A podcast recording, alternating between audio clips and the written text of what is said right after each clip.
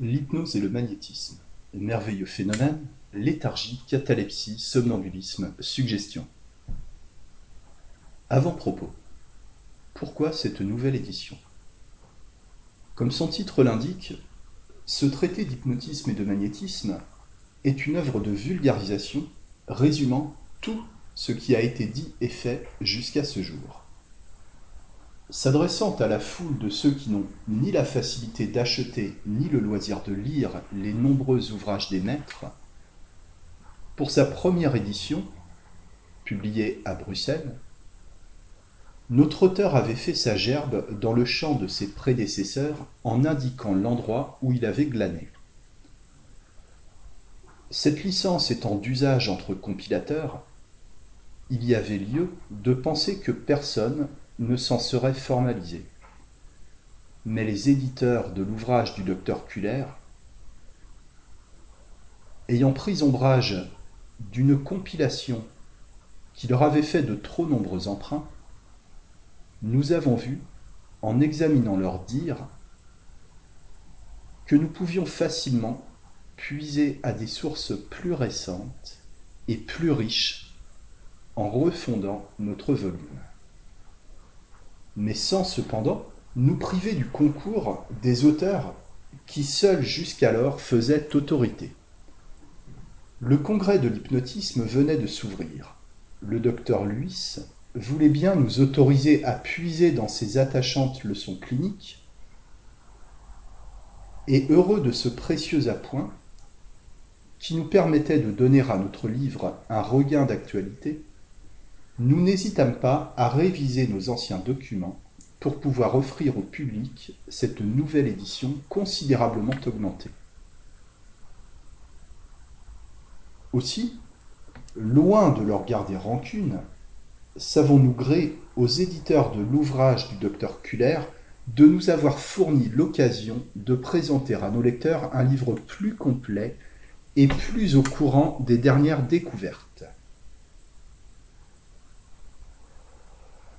Préface.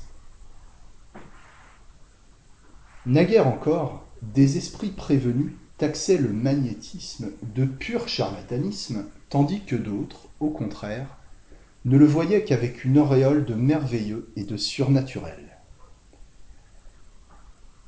Nous voulons réagir contre cette double exagération et mettre le magnétisme à la place qu'il a le droit d'occuper dans le domaine scientifique. Pour cela, nous n'exposons ici que des faits indiscutables et sanctionnés par les autorités les plus recommandables. Nous nous sommes soigneusement abstenus de discussions abstraites, dépourvues d'intérêt pour nos lecteurs, et qui ne conviennent qu'à un public spécial. En revanche, nous avons développé les diverses méthodes anciennes et modernes employées pour obtenir le sommeil hypnotique et ses admirables effets. Nous avons également porté notre attention sur tout ce qui concerne les suggestions, car c'est par l'étude de leur action sur les névroses que l'hypnotisme est appelé à rendre les plus grands services à la thérapeutique. En un mot, théorique et pratique, ce manuel est pour les gens du monde le compendium méthodique indispensable au fervent de l'hypnotisme. Le parti que la médecine peut tirer de son application dans une foule de cas est incontestable, et l'avenir bientôt nous fixera sur d'autres points encore controversés. En attendant, il est utile, pensons-nous, que le public intelligent suive avec sympathie les travaux des savants qui recherchent dans l'hypnose de nombreux et puissants moyens de guérir ou de soulager les maux qui nous désolent. Le compte-rendu suivant montrera qu'ils y ont déjà réussi, de manière à nous donner les meilleures espérances. Nota bene Pour les personnes désireuses d'avoir sur cette science les détails qui ne pouvaient entrer dans notre cadre restreint, nous donnons à la fin la liste des savants ouvrages formant la bibliothèque classique du bon magnétiseur. Congrès international de l'hypnotisme expérimental et thérapeutique. Le centenaire de 89 a été pour la France une date mémorable pour la glorification de l'industrie, des arts et des sciences en général, et notamment de la psychophysiologie. C'est, en effet, peu de temps avant la Révolution que le propagateur du magnétisme, M. Mesmer, inaugura ses expériences. Et c'est pour constater les transformations radicales et les progrès accomplis par cette doctrine depuis un siècle qu'en août 1889, le professeur Charles Richet réunit à Paris en congrès international les plus éminents psychologues venus de tous les points du monde pour échanger leurs vues avec les nôtres sur des questions d'un intérêt primordial. L'extrait du compte-rendu de ces séances sera pour nos lecteurs une bonne fortune et servira d'introduction naturelle à notre ouvrage.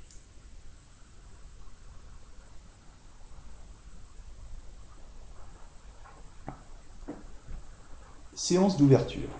Jeudi 8 août 1889. Monsieur Dumont-Pallier, président, ouvre la séance par le discours suivant. Deux points, ouvrez les guillemets. Messieurs et mesdames, il serait inutile de tracer devant vous l'historique de l'hypnose expérimentale. Je désire seulement appeler votre attention sur des faits rarement expliqués et qui, à mon sens, ont une grande part dans l'origine et le développement des études récentes sur l'hypnotisme. À Paris, l'école de la Salpêtrière a grandement contribué à établir les bases de l'hypnotisme expérimental et l'autorité du chef de cette école a ouvert la voie aux chercheurs indépendants. À l'hôpital de la Pitié, dès 1881, je poursuivais avec le concours de deux de mes élèves, les docteurs Paul Magnin et Berillon, l'étude des agents physiques sur les hystériques hypnotisables. Je n'insisterai pas sur les faits qui sont connus de beaucoup d'entre vous. Mais permettez-moi de vous dire dans quelles conditions on fut conduit à Paris à entreprendre les expériences qui ne tardèrent pas à avoir un certain retentissement dans le monde savant.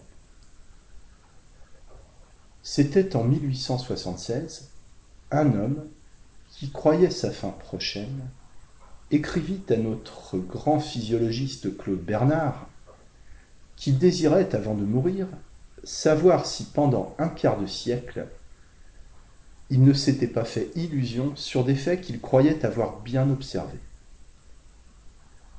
Claude Bernard, président de la Société de biologie, vit dans cette demande un sentiment honnête et il déféra à ce sentiment en nommant parmi les membres de la Société de biologie une commission qui était invitée à vérifier les recherches métallothérapiques du docteur Burke. Les membres de la commission étaient messieurs Charcot, Luis et Dumont-Pallier. Le rapporteur se mit assidûment à la besogne, et après une année de recherche expérimentale, faite sur des malades hystériques du service de M. Charcot, la commission présenta deux rapports dont les conclusions étaient confirmatives des idées du docteur Burke. Ce fut pour nous une vraie satisfaction d'avoir pu rendre justice à un chercheur dont le mérite avait été trop longtemps méconnu. De plus, la commission devait être amplement récompensée, car les expériences qu'elle avait entreprises l'avait conduite à la découverte importante du transfert de la sensibilité que nous avions déterminé par les applications métalliques et les courants électriques faibles. Plus tard, nous reconnaissions que toute excitation périphérique, faible et prolongée, pouvait déterminer le phénomène du transfert, et l'avenir nous réservait de constater que la suggestion pouvait nous fournir les mêmes résultats. Voici dans quelles conditions l'action des métaux sur les hystériques fut découverte par le docteur Burke. Une jeune femme en état de somnambulisme provoqué venait de poser sa main sur un bouton de porte d'appartement et tombait en catalepsie. Le bouton était en cuivre. Quelle pouvait être l'action du métal sur le phénomène constaté? Le lendemain, l'expérience est recommencée, mais l'état cataleptique ne se manifeste pas. On avait eu besoin de garnir le bouton de cuivre d'une peau de gant. Telle fut l'origine de la découverte de la métallothérapie. C'était donc le magnétisme qui avait révélé au docteur Burke l'action des métaux sur les hystériques hypnotisables. Et 25 ans plus tard, c'étaient les recherches d'une commission sur la métalloscopie qui devait conduire les membres à étudier l'action de l'électricité, des électroaimants, du fer aimanté et les différents procédés des magnétiseurs pour déterminer le somnambulisme, la catalepsie et la léthargie. On pourrait donc dire que Burke a été le promoteur, inconscient peut-être, de la reconnaissance de l'hypnotisme. Jusqu'ici, nous avons vu les agents psychiques déterminer les différentes phases de l'hypnotisme. C'était la lumière, le son, la température, les vibrations de l'atmosphère, l'électricité, les aimants, qui étaient les modificateurs de la sensibilité. Bientôt, en 1881, le docteur Baruti faisait intervenir l'action de la force neurique rayonnante c'était revenir à la théorie du magnétisme animal.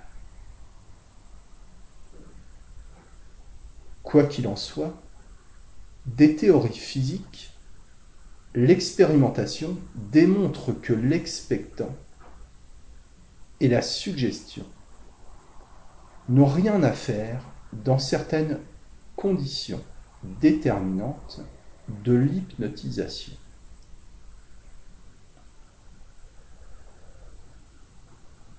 Vous savez, messieurs, note du lecteur et mesdames, que monsieur le professeur Bernheim accorde à la suggestion une part presque exclusive dans tous les phénomènes de l'hypnotisme. Et peut-être le savant de Nancy serait-il disposé à penser que ceux qui l'ont précédé dans l'étude de l'hypnotisme on fait de tout temps de la suggestion sans le savoir. Certes, j'applaudis sans réserve au remarquable talent dont M. Bernheim a fait preuve pour soutenir la théorie de la suggestion, il eût été bien difficile de se montrer plus convaincu et d'être plus éloquent que le savant professeur de Nancy.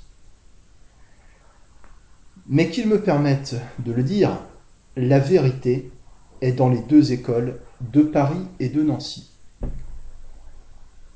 On ne saurait nier l'action des agents physiques pour produire les états somnambuliques, cataleptiques et léthargique. Et la part reste encore belle, assez grande, à l'école de Nancy, surtout en thérapeutique et en médecine légale. Messieurs Bernheim, Bonis, Liébeau et Liégeois peuvent trouver une ample compensation dans la grande valeur reconnue de leurs travaux. Messieurs Pitre, Grasset, Auguste Voisin sont en hypnotisme des éclectiques de grand mérite et ont largement contribué à vulgariser les enseignements de cette science.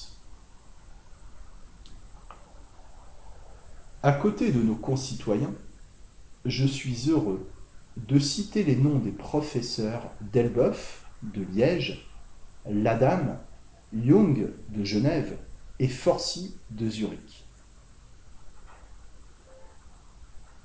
Nous devons une mention spéciale aux travaux de notre collègue le docteur Menet et aux mémoires du professeur Azam de Bordeaux. De M. Azam qui, avec tant de sagacité, analysait en 1860 la célèbre observation où se trouve consigné et étudié avec des détails si précis la double personnalité spontanée et expérimentale.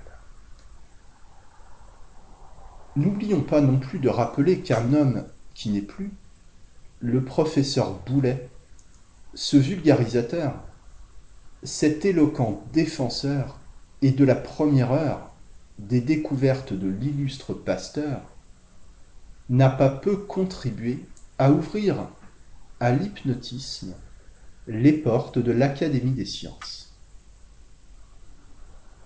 Avec l'appui et le concours de tels hommes, la cause de l'hypnotisme était gagnée en France. Et bientôt en Belgique, en Suisse, en Italie, en Espagne, l'hypnotisme s'imposait aux discussions du monde savant. L'Académie de médecine de Belgique n'a-t-elle pas été désigné l'un de ses membres, monsieur le professeur Mazouin, pour la représenter officiellement à notre congrès? L'hypnotisme est une science d'expérimentation. sa marche en avant est fatale.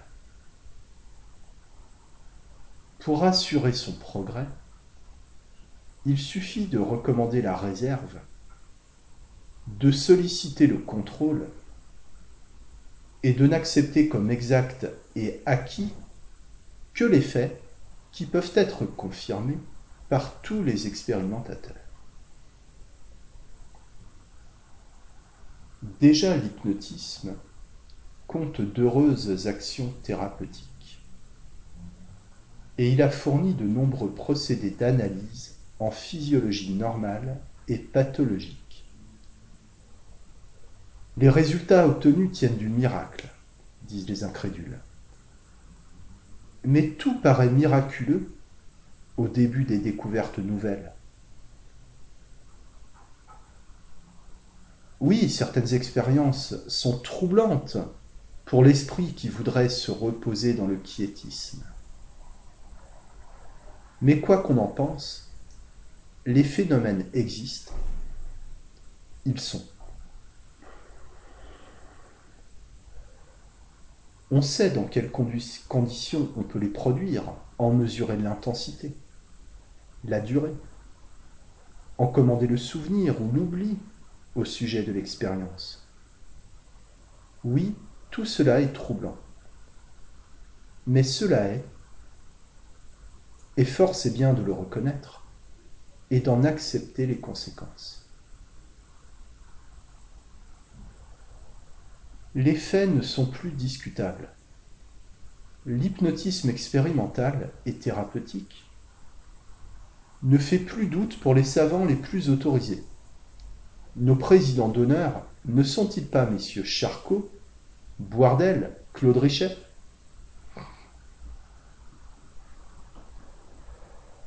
l'Académie des sciences de Paris n'a-t-elle pas accordé des récompenses et des encouragements à messieurs Paul Richet et Berillon Le professeur Brown-Séquard n'a-t-il pas signé la préface de la traduction française du livre de M. Bred La Sorbonne ne vient-elle pas de donner son approbation à la thèse de doctorat de M. Pierre Janet?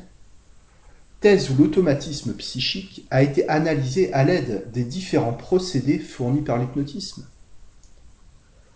Il est inutile d'insister pour établir la raison d'être de notre congrès.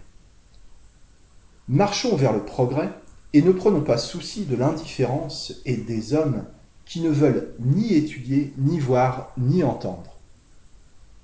Fermez les guillemets. Le discours du président est accueilli par des bravos répétés. Le lendemain, le docteur Bernheim, professeur à la faculté de Nancy, a lu développer et discuter, son rapport sur la valeur relative des divers procédés destinés à provoquer l'hypnotisme et à augmenter la suggestibilité au point de vue thérapeutique.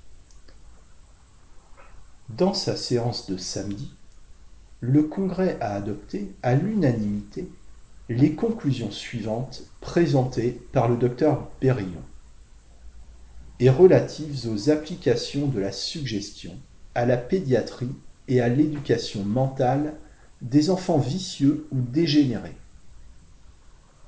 Premièrement, la suggestion employée rationnellement par des médecins expérimentés et compétents constitue un agent thérapeutique fréquemment susceptible d'être appliqué avec avantage en pédiatrie.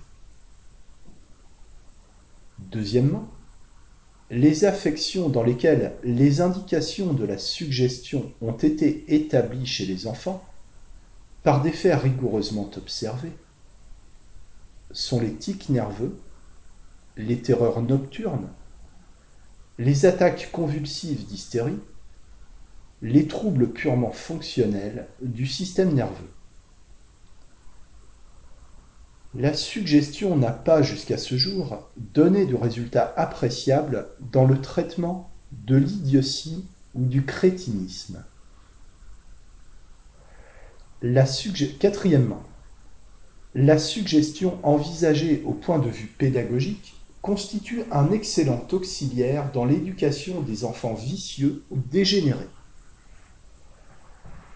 Cinquièmement, l'emploi de la suggestion doit être réservé pour les cas où les pédagogues avouent leur complète impuissance.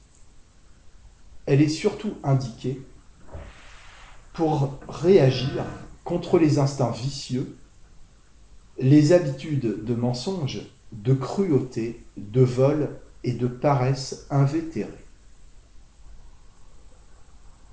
Sixièmement, le médecin sera alors seul juge de l'opportunité de l'application de la suggestion contre ces manifestations mentales qui sont sous la dépendance d'un véritable état pathologique, le plus souvent héréditaire.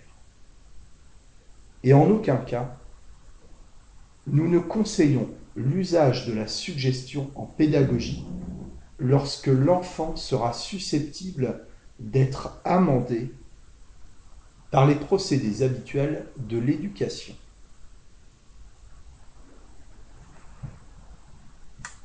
Monsieur Liégeois, professeur à la faculté de droit de Nancy, a étudié les rapports de la suggestion et du somnambulisme avec la jurisprudence et la médecine légale et la responsabilité dans les états hypnotiques. Ouvrez les guillemets. Déjà, en 1884, en parlant de la suggestion hypnotique, dans ses rapports avec le droit civil et le droit criminel, il a essayé de montrer par des expériences que chez certains sujets on peut suggérer des actes que, une fois réveillés, ils accompliront avec une inconscience absolue. Fermez les guillemets. Il en tire cette conclusion, d'abord avec messieurs les docteurs Liebo, Bernheim et Bonis, que lorsqu'un crime est commis par suggestion, l'auteur de la suggestion doit seul être puni. Tout en reconnaissant que cette doctrine est en opposition avec les théories de M. Boardel et de l'école de la salpêtrière, M. Liégeois déclare qu'au point de vue médico-légal, s'il y a quelque chose à redouter dans l'hypnotisme, c'est la suggestion. M. Liégeois a appelé l'attention des membres du Congrès sur tout ce qui concerne les hystériques et leurs fausses accusations. Les accouchements sans douleur dans le sommeil hypnotique, avec oubli complet, au réveil, de toutes les circonstances du fait, cet oubli pouvant favoriser des substitutions d'enfants, des faux témoignages produits soit par une suggestion intentionnelle, fortifiée au besoin par une hallucination rétroactive, soit spontanément par des hystériques ou des enfants. Avant de se séparer, les membres du Congrès ont encore entendu de nombreuses communications de messieurs les docteurs Van Eden et Van Rettengen d'Amsterdam, de Jong, de La Haye, Lyold, Tucky de Londres, Forel de Zurich, Fontan de Toulon, Bourru et Bureau de Rochefort, Gascard, Briand, Laurent, Berrion, Fort et Magnin sur les applications cliniques et thérapeutiques et sur les actions psychophysiologiques de l'hypnotisme et de la suggestion. Un intéressant débat contradictoire s'engage sur l'interdiction des séances publiques d'hypnotisme. La majorité de l'Assemblée estime que l'exercice public de l'hypnotisme peut entraîner les conséquences suivantes. Premièrement, la propagation d'une épidémie mentale sous forme de manie hypnotique pouvait donner naissance à diverses névroses et psychoses chez les personnes prédisposées. Deuxièmement, la relation de suggestion post-hypnotique. Qui pourrait nier, dans un cas semblable, la possibilité de l'accomplissement d'une suggestion criminelle à l'échéance plus ou moins éloignée Troisièmement, l'éducation de misérables qui se trouvent dans ces séances des leçons pour leur apprenant à se servir de l'hypnotisme pour la satisfaction de leurs vices et de leur immoralité. Les attentats à la pudeur sont parfaitement possibles par le moyen de l'hypnotisme. Et, ce, et cela suffirait pour démontrer la nécessité de l'interdiction des spectacles publics où les scélérats peuvent venir s'initier au procédé d'hypnotisation qui leur permettrait de violer ensuite impunément leurs victimes. On déclare de plus que l'emploi de la thérapeutique suggestive doit rentrer dans les lois et règlements qui régissent l'art de guérir. Mais comme le diplôme de médecine ne sacre pas hypnotiseur, il devient absolument nécessaire que l'enseignement de l'hypnotisme soit introduit d'une manière officielle dans les programmes des facultés de médecine. Il n'est pas besoin pour cela d'exiger des candidats en médecine au moment de leur examen de doctorat. La justification de connaissances pratiques dans l'art d'hypnotiser et dans les applications thérapeutiques des suggestions hypnotiques, comme on leur demande celle des méthodes et des procédés dans l'art opératoire de la chirurgie ou des accouchements. Après une incessante discussion à laquelle prennent part messieurs Bourdon de Méru, Paul Magnin, Gilbert Ballet, Mazouin de Louvain, Dekereff de Saint-Pétersbourg, De Croix, Forel de Zurich, Sémal de Mons, Dumont-Palier, Bernheim de Nancy, et Auguste Voisin, le Congrès vote à l'unanimité les conclusions suivantes. Ouvrez les guillemets. Le congrès de l'hypnotisme, vu les dangers des représentations publiques de magnétisme et d'hypnotisme, considérant que l'emploi de l'hypnotisme comme agent thérapeutique rentre dans le domaine de la science médicale, et que l'enseignement officiel de ces applications est du ressort de la psychiatrie, émet les vœux suivants.